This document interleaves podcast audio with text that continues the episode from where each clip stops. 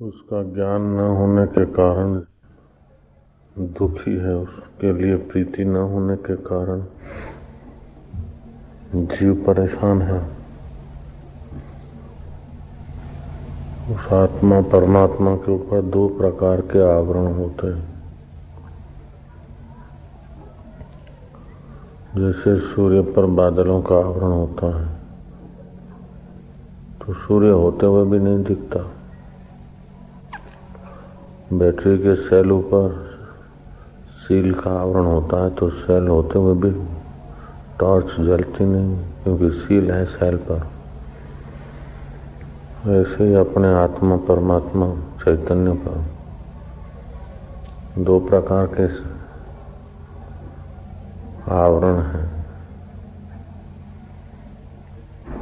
एक अस्त्वापादक आवरण, दूसरा अभाना पादक आवरण। हस्तवापादक आवरण ईश्वर है कि नहीं है, पता ही नहीं। लेकिन जो सत्संग करते हैं, कुछ सुनते हैं, और वह ईश्वर ही हमारा आत्मा होकर बैठा है, ऐसा ज्ञान पाते हैं। तो उनका अस्थवापादक आवरण तो हट जाता है। लेकिन भान नहीं हो रहा है, मानतित्व है। लेकिन भान नहीं हो रहा है, अनुभव नहीं हो रहा है, भान नहीं हो रहा है। उसको बोलते अभानापादक आवरण तो अस्त्वापादक आवरण सामान्य आदमी को, जो संसार में सतबुद्धि करके अपने को खपा रहे हैं, उन अल्पमति के लोगों को अस्त्वापादक आवरण होता है। और साधक को होता है अभानापादक आवरण भान नहीं होता।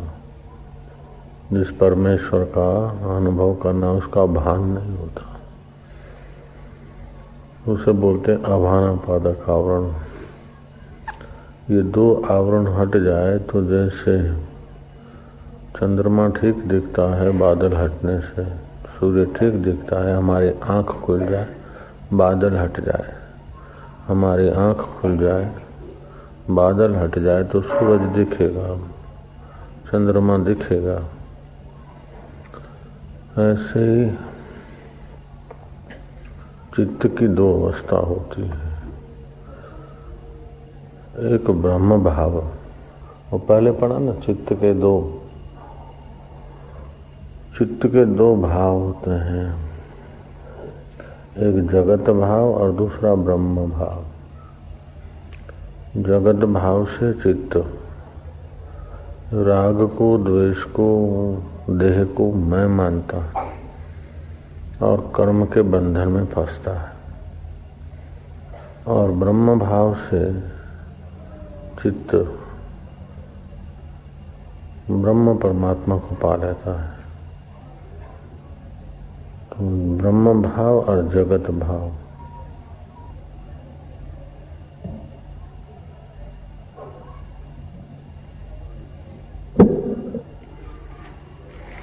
एक चित्त बोध है और दूसरा ब्रह्म बोध। चित्त बोध। हो बोध को भाव को एक चित्त बोध है, एक ब्रह्म बोध। चित्त बोध तो सबके पास है। ये गुलाब है, ये फलाना है ये फलाना है फलाना है। ये चित्त बोध है। दूसरा होता है ब्रह्म बोध। चित्त बोध संसार के चित्तता रहता है। सत्ता तो उसी की लेता है परमात्मा की। लेकिन चेतता है संसार को तो उसी में खप जाता है। चित्त बोध और ब्रह्म बोध उसी की सत्ता लेके उसी को पाता एक चित्त बोध है और दूसरा ब्रह्म बोध चित्त बोध जगत है। और ब्रह्म बोध मोक्ष है। चित्त बोध अहंता का नाम है। जब तक चित्त बोध फूरता है, तब तक संसार है। और जब चित्त का अभाव होता है, तब मुक्ति होती है।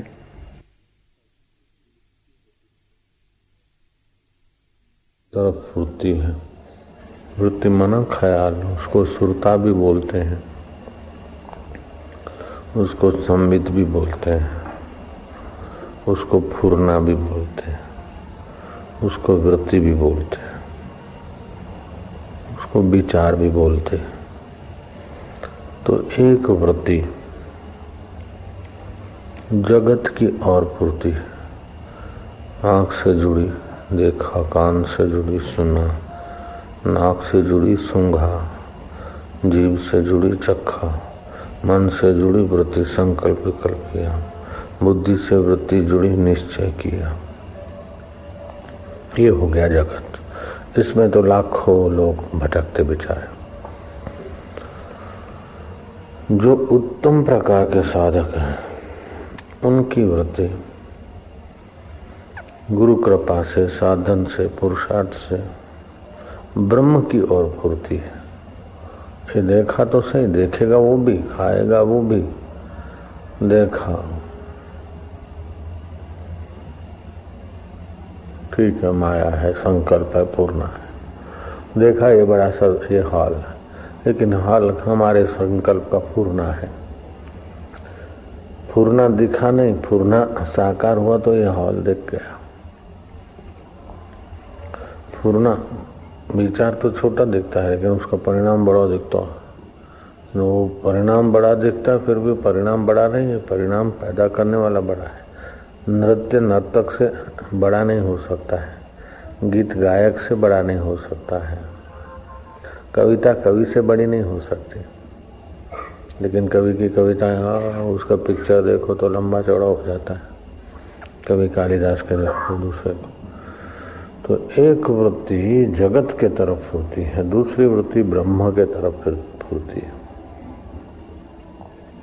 एक शिष्य ने गुरु को कहा गुरु जी आप अगर कृपा कर दें तो मेरा कल्याण हो जाए, मुझे मुक्ति का अनुभव हो जाए। शिष्य प्यारा था, अधिकारी था, सेवाभावी था, सदाचारी था, भगवान की पाने की तड़फ थी। ईमानदार था, जो कुछ मन में आता गुरु से निवेदित कर देता। गुरु ने देखा कि छोकरे की वृत्ति अभी तो जगत में है। जगत की वृत्ति मटा, हटाने के लिए इसको प्रैक्टिकल अनुभव करे, ऐसा उपदेश दे। गुरु योगी थे। ध्यान करके देखा कि नदी में दो पक्षी आए, सारस, सारसी। कभी कभार आते हैं वो। जाओ बेटा, नदी पे बैठो जाके। उधर क्या देखता है क्या विचार आता है वो मेरे को बताना। गया नदी पे। अरे, इतने बढ़िया सुंदर पक्षी। वाह, इनको पकड़ के ले जाएँ, पिंजरे में रखें, पालें। अपने बना लें तो कितना अच्छा। लेकिन वो सारा सारा सिर्फ़ जैसे मोर दिखता है। तो पकड़ने थोड़ी, पकड़ना संभव थोड़ी एक आध आदमी को। तो उड़ जाएगा। सारा सासिप उड़ गए। गुरु ने पूछा, क्या विचार है? बोले वैसे ऐसे, उनको देखा और उनको पकड़ के रखे। मज़ा आया। अच्छा कुछ समय बीता। साधन भजन कुछ हुआ, बुद्धि सूक्ष्म हुई। गुरु ने कहा, जाओ फिर घूमो, उधर देखो कुछ मिलेगा। अब के जो पक्षी दिखे, उनको पकड़ने की इच्छा तो नहीं हुई। लेकिन मन में ये आया कि हम जब भी आए, ये मेरे सामने आए। कितने अच्छे लगते हैं। जब भी आए, तब मेरे सामने आए। हाँ कुछ समय के बाद गुरु ने कहा, फिर जाओ। फिर वो देखे। अभी पकड़ने की भी इच्छा नहीं हुई। सामने आए, उनको बंधन में बांधने की भी इच्छा नहीं हुई कि जब हम आए तब ये मिले। अब हुई कि हम भी ऐसे बन के इनके साथ उड़े तो कैसा मज़ा माज है माज। मज़ा है माजा। गुरु ने कहा, बेटा, अभी तत्व ज्ञान सुनो। तत्व ज्ञान सुना कि दिखता अलग अलग है, लेकिन दिखता, दिखने का साधन अलग अलग है। जिसकी सत्ता से दिखता है, वो एक है, और जो दिखता है, उसमें और देखने वाले में मूल रूप से भेद ही नहीं है। वृत्ति जगत के तरफ़ थी तीन चार बार। अब गुरु ने ज्ञान दिया, वृत्ति ब्रह्म के तरफ़ आ गई। बहुत सूक्ष्म बात है। ये भले अभी कठिन लगेगी, इसको पचा लिया तो बड़ा कल्याण हो जाता है। दस साल हरिओम हरिओम करे, तभी भी ये ज्ञान तो पाना ही पड़ेगा। अब की बार गया तो पक्षी दिखे, उनको पकड़ने की भी इच्छा नहीं हुई। जब हम आए, तब ये आए, ऐसी भी इच्छा नहीं हुई। इनके साथ उड़ने की भी इच्छा नहीं हुई।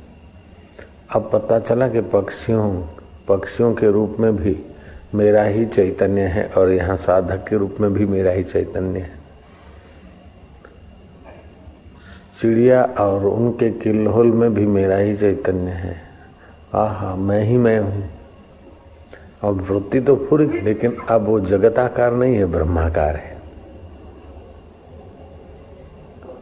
अब सब में सॉल सॉल को परमात्मा को चित्त निष्फुर हो गया, सब मैं हूँ। अपने से कोई दूर चीज़ होती है तो उसको पाने की इच्छा होती है। अपने से कोई अलग चीज़ है तो उससे हटने की इच्छा होती है। दुख अलग है तो हटाना पड़ता है, सुख अलग है तो पाना पड़ता है। तो अपने से कोई अलग चीज़ है तो उसको पाने या हटाने का मजदूरी करना पड़ता है। अपने आत्मा को पाना और हटाना क्या? मैं कपड़ा हटा सकता हूँ, लेकिन अपने आप को क्या हटाऊँगा? कपड़ा को, मिठाई को पा सकता हूँ, अपने आप को क्या पाना? सदा है। तो सर्वत्र जो अपना आप दिखने, ज्ञान के द्वारा समझ में आ जाए तो फिर वो चित्त जगत बोध में, जगत में होते हुए भी ब्रह्म बोध में चला जाएगा। और ब्रह्म बोध में चला गया तब बड़ी शांति। बड़ा आनंद। सारी साधनाएँ वहाँ पूरी हो गई।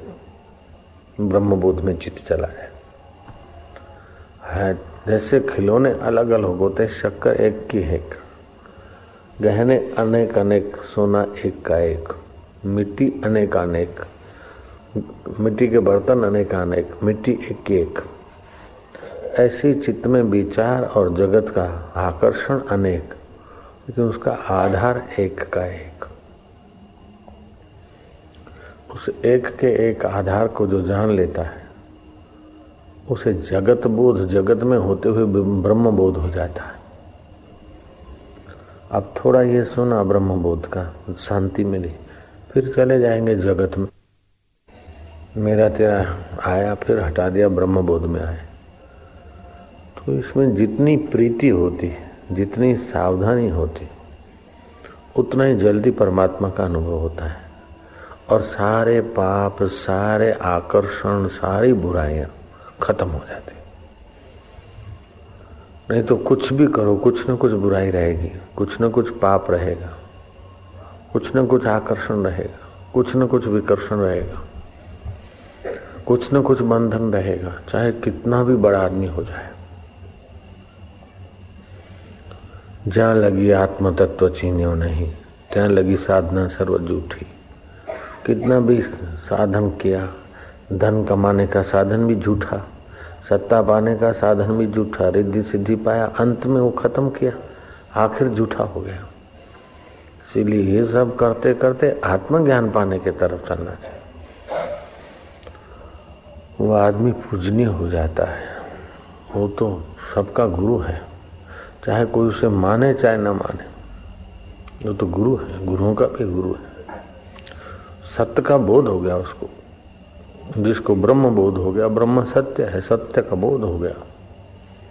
जिसको सत्य का बोध हो गया, वो सतगुरु हो गया। गुरु तो बहुत होते हैं संसार में। सतगुरु ऐसे कभी कभी कहाँ कहाँ मिलते सतगुरु मेरा सूरमा करे शब्द की चोट, मारे गोला प्रेम का हरे भरम की कोट। जन्म जन्मांतर के जो भरम है वो सब दूर हो जाते एक चित्त बोध एक ब्रह्म बोध तो छोरे को पहले तो चित्त बोध था। सत्संग सुनते सुनते, सूक्ष्म बात समझते समझते चित्त बोध में से ब्रह्म बोध में आ गया। तो पक्षी को फंसाने की भी इच्छा नहीं हुई। जब हम जाएँ, तब आए, ये इच्छा भी नहीं हुई। हम उनके साथ ऐसे बन के उड़े, ये इच्छा भी नहीं हम उड़ी रहे हैं। कहीं पक्षी बनकर हम उड़ रहे हैं। कहीं पशु बनकर विचर रहे हैं। कहीं देवता बनकर, कहीं दैत्य बनकर, कहीं ये देह बनकर। और ये देह मिट जाती फिर भी हम अमिट हैं। सो हम आनंदो हम ब्रह्मो हम चिदघन स्वरूपो हम शिष्य को गुरु ने ध्यान करके देखा होगा कुछ भी। शिष्य को जब गुरु के ब्रह्म बोध की बात याद आई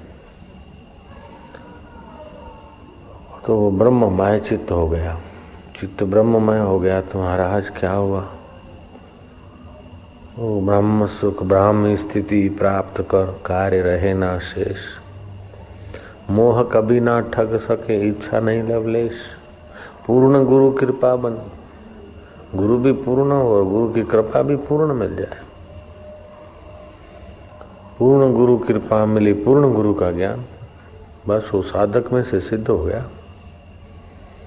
गुरु के द्वार आया। गुरु ने कहा, बेटा, बोलो, क्या चाहिए? भगवान चाहिए?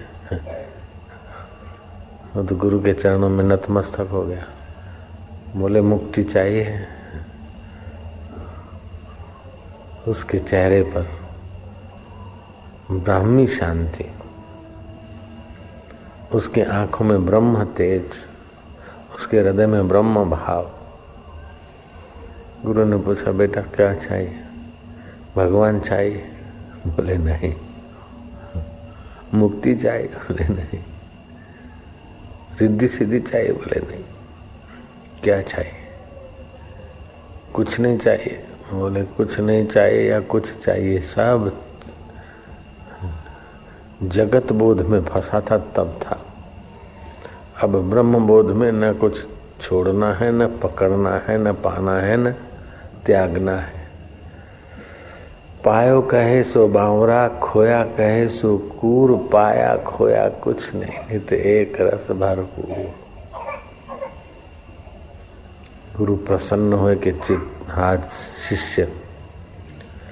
शिष्य नहीं, शिष्य सतगुरु बन गया, सत्य का बोध हुआ। सत्य शिष्य था। शिष्य में से सत्य शिष्य बनना होता है। सत्य शिष्य में से आज सतगुरु का जन्म हो गया। अब तो, तो ब्रह्मा विष्णु महेश प्रसन्न करना नहीं पड़ेगा तुझे वो प्रसन्न मिलेंगे। ब्रह्मा विष्णु भी चाहते हैं कि आज जीव ब्रह्म रूप हो गया ब्रह्म बोध से। अब तुझे मुक्ति पाना नहीं अथवा बंधन है नहीं तू ब्रह्म बोध से ब्रह्ममय हो गया है। ऐसे ब्रह्म बोध से तीन मिनट के लिए भी कोई संपन्न हो जाए तो इंद्र का राज भी कुछ नहीं, वो इतना महान हो जाता है। स्वर्ग का वैभव भी कुछ नहीं, इस जगत का आकर्षण भी कुछ नहीं। वो करेगा सब, खाएगा, पिएगा, लेगा, देगा, सब करेगा। उठत बैठत ओई उठाने कहत कबीर हम उसी ठिकाने। वो जगत के लोगों को जगत जैसा दिखेगा, जैसे हम खाते, हम पीते, हम देते, लेते, ऐसे ज्ञानी भी दिखेगा। लेकिन ज्ञानी की वृत्ति उसमें ब्रह्म में नहीं। ऐसा एक सवाल अपने गुरु से शिष्य ने पूछा। गुरु जी आप आश्रम में हैं, ये है, वो है राजा जनक बोलते हैं, ज्ञानी है गुरु जी ज्ञान के लिए तो हमको समझ में नहीं आता कैसे ज्ञान बोले अच्छा जाओ, जनक राजा के पास मैं चिट्ठी लिख देता हूँ।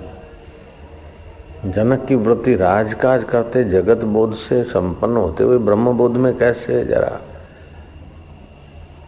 देख के आओ। चिट्ठी लिख दी जनक राजा पर। जाने माने भजनानंदी संत थे।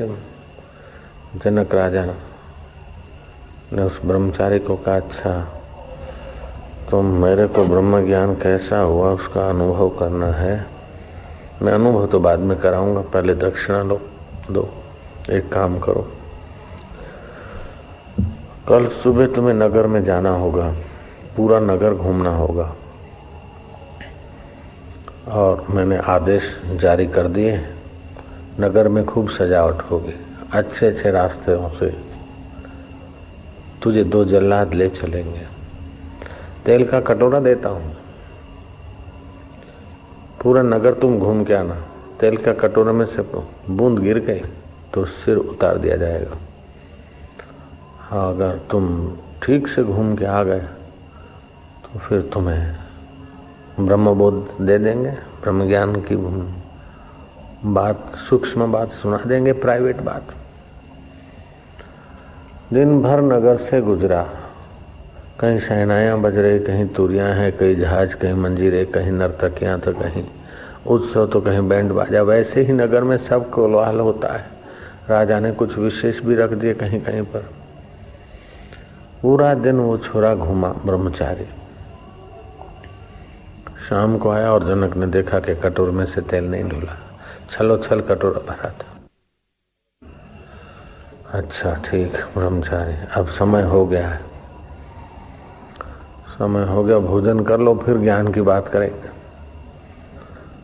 स्नान विरान करके भोजन खंड में पहुँचे। रसोया को जो बताया था, ऐसी सारी व्यवस्था हो गई। परोस दी गई थाली। हाथ में जल लिया। अब वो ब्रह्मचारी ने एक कोर मुँह में रखा। रसोई ने कहा, तुम खाते हो, प्रेम से खाओ। लेकिन ऊपर जरा देख लो, कैसी तलवार अटक रही है। था तो कोई धातु की तार, लेकिन लगती ऐसे कि धागा है। धागे में तलवार टंगी है, बस अभी गिरी अभी गिरी। हवा का झोंका आया कि बस गिरी। वो खाता जा रहा है, लेकिन नज़र पूरी की पूरी उस तलवार में टिक गई। अलग अलग चीज़ें हैं थाली में। उनके स्वाद में राग नहीं, अस्वाद में दोष, द्वेष नहीं। कहीं नमक ज़्यादा था तो कहीं शक्कर ज़्यादा थी तो कहीं मिर्च ज़्यादा था। और कहीं बहुत बढ़िया था, कहीं घटिया था। ऐसे थाल में व्यंजन थे। इधर उधर से खाया, लेकिन उन व्यंजनों की खटास, मिठास, अच्छाई बुराई चित्त पर नहीं रही, चित्त पर ज़्यादा ध्यान उधर का रहा। जिससे थोड़ी पीड़ा होती है, फिर बड़ी पीड़ा आ जाए तो थोड़ी पीड़ा आदमी भूल जाता है। और छोटा सुख होता है, फिर बड़ा सुख आ जाता है तो छोटा सुख भूल जाता है। ऐसी वृत्ति ही, वहाँ चली गई। कैसे भी करके पेट भर लिया, भूखा था। राजा जनक ने भोजन के बाद उसको बिठाया, बोले, अब देखो ब्रह्मचारी, नगर में आज तो बहुत व्यवस्था थी। कितनी बरातें देखी तुमने? बोले, महाराज, आवाज़ तो खूब सुनाई पड़ता था, लेकिन बरातें कितनी मुझे पता नहीं। क्यों? मेरा ध्यान पूरा वहाँ था। अच्छा क्या क्या देखा? बोले महाराज क्या देखा क्या सुना? बस तेल का कहीं बूंद न ढुल जाए। अच्छा वो बूंद धुल न जाए बूंद संभालने में सुख तो नहीं आ रहा था लेकिन ज़िम्मेदारी महसूस करके तुम देख रहे थे। हाँ, धुला नहीं तेल। का तेल की बूंद नहीं धुला ठीक है कटोरा पर ध्यान था। इतना सारा नगर तुम्हारे अंदर कितना घुसा? बोले, महाराज, रत्ती भर भी नहीं, क्योंकि ध्यान कटोरे में था। बोले, ऐसे हमारा ध्यान ब्रह्म में होता है, इसलिए जगत हमारे में घुसता नहीं। अच्छा भोजन के समय तुमने क्या खाया? खीर भी बढ़िया बनी थी श्रीखंड भी था, फलाना भी था, फलाना फलाना। बोले, महाराज अच्छा भी था, कहीं कैसा भी था, बस पेट भर लिया, कैसे कर? क्यों? बोले तलवार अभी गिरी अभी गिरी अभी गिरी अभी गिरी। तलवार। तो वृत्ति तलवाराकार थी। कढ़ीकार वृत्ति नहीं बनी। वृत्ति तलवाराकार थी। सीराकार वृत्ति नहीं बनी। मुँह में डाला सीरा है कि बेसन की कड़ी है कि क्या है? काम कर लिया। अगर कभी बनी तो गौण वृत्ति से। खाया पिया मुख्य वृत्ति वहाँ लगी रही। वे ऐसे ही ब्रह्मवेता महापुरुष को मुख्य वृत्ति ब्रह्म परमात्मा में होती है और गौण वृत्ति से व्यवहार करते हैं। कभी कभार दोनों वृत्ति से भी व्यवहार करते हैं, लेकिन व्यवहार हुआ पूरा फटाक से वृत्ति वहाँ पहुँच जाती। जैसे आम के डाल से आपको आम तोड़ना है तो आपने हाथ लंबा किया, डाल को झुकाया, आम तोड़ दिया। अब हरी डाल है, आपने उस डाल से आम लिया या पत्ते वत्ते जो कुछ टहनी लेना लिया फिर डाल को छोड़ दिया तो ऊपर चले जाएगी। अच्छा किसी ठूठा को आपने थाम रखा है तो ऊपर है, छोड़ दिया तो नीचे आ जाएगा। अगर ठूठा लग जाता है, ज़मीन पकड़ लेता और पेड़ होता है तो फिर उसकी डाल को आप खींच के उतारेंगे तो उतरे, छोड़ा तो चढ़ जाएगी। अगर उसने ज़मीन नहीं पकड़ी ठूठा ने, वो हरा भरा नहीं हुआ है तो उसको आप थाम थाम रखेंगे तो थमेगा, छोड़ दिया तो गिरेगा। ऐसे जिसने केवल जगत की वृत्ति बनाई, उसको भगवान के तरफ़ वृत्ति थामनी पड़ती है, ऊपर रखनी पड़ती जब भजन ध्यान छोड़ दिया तो वृत्ति फिर नीचे आ जाएगी। और जिसने ब्रह्म अभ्यास करके वृत्ति की सिंचाई कर दी, अपने चित्त की। हरा भरा हो गया ब्रह्म ज्ञान से उसका चित्त। फिर उसके ब्रह्म वृत्ति को ले आओ संसार में, व्यवहार करा, छोड़ दिया तो वहीं पहुँच गए। उठत बैठत वही उठाने, कहत कबीर, हम उसी ठिकाने। उसी ब्रह्म ठिकाने। तो एक जगत बोध होता है, दूसरा ब्रह्म बोध होता है। स्वर्ग का ज्ञान, सचखंड का ज्ञान, अतल वितल का ज्ञान, रसातल पातल का ज्ञान, अष्ट सिद्धियों का सामर्थ्य भी जगत बोध के अंतर्गत है। अष्ट सिद्धियाँ भी मानसिक जगत तक ही है। ये सारे हमने पापड़ वेले और बहुत सारा अभ्यास भी किया। जब तक ब्रह्म बोध नहीं होता है, तब तक एक एक ऐसा भी हमारा समय था इससे पच्चीस साल पहले, अट्ठाईस साल पहले। कि साधन करते थे और फिर सुबह सुबह घूमने जाते थे तो शरीर उड़ रहा है, ऐसा भास होता। हमको उस उस दिशा में जाना नहीं था, हमने वो साधना पे छोड़ दी।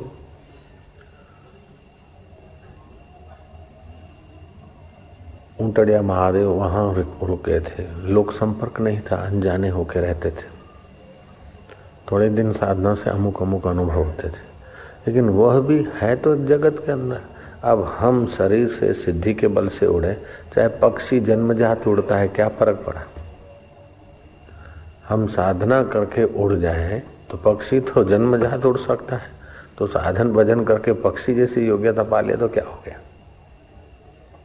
हम घंटों भर पानी में रह सके तो मेढक आदि और जलचर रहते ही हैं। तो ये जो सिद्धियाँ हैं, कभी बड़ा शरीर, कभी छोटा शरीर मिलता है आदमी को। ऐसी सिद्धियों के बल से आदमी बड़ा भी हो जाए, छोटा भी हो जाए, हनुमान के पास थी। अणिमा, गरिमा, लघिमा परिमा पराकाष्ठ आदि सिद्धियाँ थी। ऐसे हनुमान जी भी श्री राम के चरणों में गए और राम जी की सेवा की और राम जी ने हनुमान जी को ब्रह्म बोध दिया। जब सभा में मोतियों की माला मिली तो हनुमान जी ने देखा इन मोतियों में आत्म रस तो नहीं ब्रह्म सुख तो नहीं राम रस तो नहीं। वो मोतियों को फेंकने लगे हनुमान जी। तो वहाँ के जो जोहरी थे, जोहरी ने कहा कि बंदर को तो जमरूक देना चाहिए, बंदर क्या जाने सच्चे मोती। लेकिन हनुमान जी बुद्धिमान थे।